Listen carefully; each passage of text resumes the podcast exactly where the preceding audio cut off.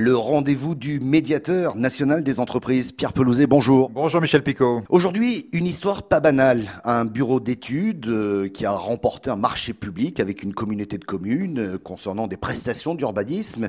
Mais le dirigeant veut prendre sa retraite. Pourquoi pas, il n'y a pas de raison. Il prévoit donc de revendre ses parts à ses trois collaborateurs, mais ça se passe mal. L'un des trois démissionne, les deux qui restent ne s'entendent pas du tout. Alors, son collaborateur qui est en charge du pôle urbanisme est d'accord pour racheter les parts à condition que l'autre salarié quitte la société.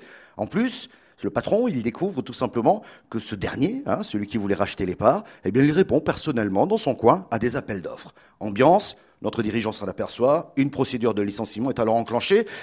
Donc euh, pas vraiment de départ à la retraite hein, pour ce dirigeant. Il va embaucher deux nouveaux collaborateurs. Seulement voilà, il y a un contrat en cours avec une communauté de communes et le donneur d'ordre ne veut pas travailler avec ces nouveaux arrivants et veut dénoncer le contrat, un contrat qui représente tout de même 25% du chiffre d'affaires de la TPE. La médiation est confidentielle, on vous le rappelle. On va continuer, donc pas de nom, mais je vous propose d'écouter ce dirigeant de TPE.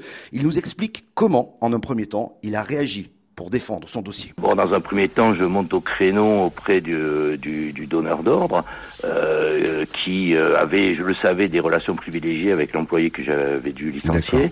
Donc, euh, je vais défendre ma cause euh, dans un rendez-vous que je prends immédiatement, enfin à peu près un mois après les faits.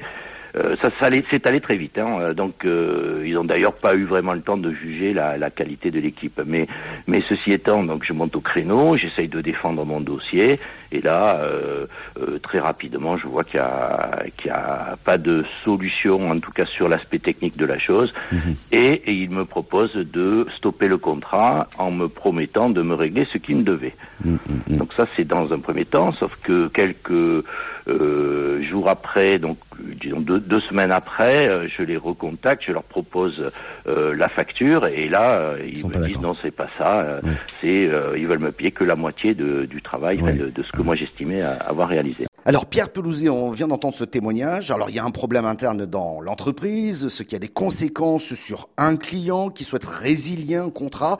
Est-ce que ces petits problèmes là sont suffisants pour résilier un contrat? euh, D'après ce qu'on avait entendu et ce qu'on a réentendu avec ce, témoignage, non.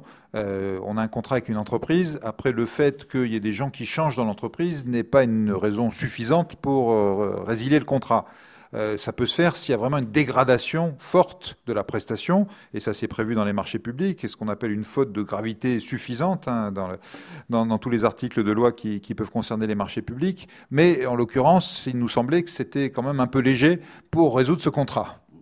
Alors notre euh, dirigeant a saisi la médiation parce que tout devient très compliqué. Il est, il est à Toulouse. Euh, il a donc saisi le médiateur régional. Euh, et il voit très vite que ça devient impossible de travailler avec son client. En revanche, il parvient, grâce à la médiation, à récupérer et à se faire payer le travail qu'il avait déjà réalisé. Je vous propose de l'écouter. Je me suis focalisé sur le paiement euh, des montants que je demandais et euh, je dois reconnaître que le médiateur était très efficace. Je dirais que ça a même été efficace immédiatement. Dès que j'ai commencé à parler du médiateur, le ton a changé parce que le ton était quand même assez... Euh, la, la, discussion était difficile et euh, dès que j'ai évoqué euh, la, le, le, bah, la possibilité de saisir la, la, médiation... la médiation euh, donc là, le ton a changé et on est arrivé assez rapidement à un accord. Là, en, en, une semaine, ça a été réglé. Alors Pierre, dans ce témoignage, notre dirigeant dit que dès qu'il a annoncé à son client qu'il allait saisir la médiation, les choses se sont débloquées très très vite. Bon, euh, voilà, c'est pas une menace. Hein, il faut faire attention à ça. Hein, il faut pas saisir la médiation pour menacer qui que ce soit. C'est pas le but. L'objectif est de trouver des solutions. Mais quelles leçons on peut tirer finalement? Alors effectivement, le but de la médiation n'est pas de faire peur et que soudain euh, les gens réagissent, même si euh, je pense que simplement prononcer le mot médiation met les gens dans un état d'esprit un peu différent. Quand on dit médiation, on entend à la fois ben, je vais peut-être devoir parler, m'ouvrir, et puis médiation, ça veut dire je vais peut-être devoir trouver un compromis.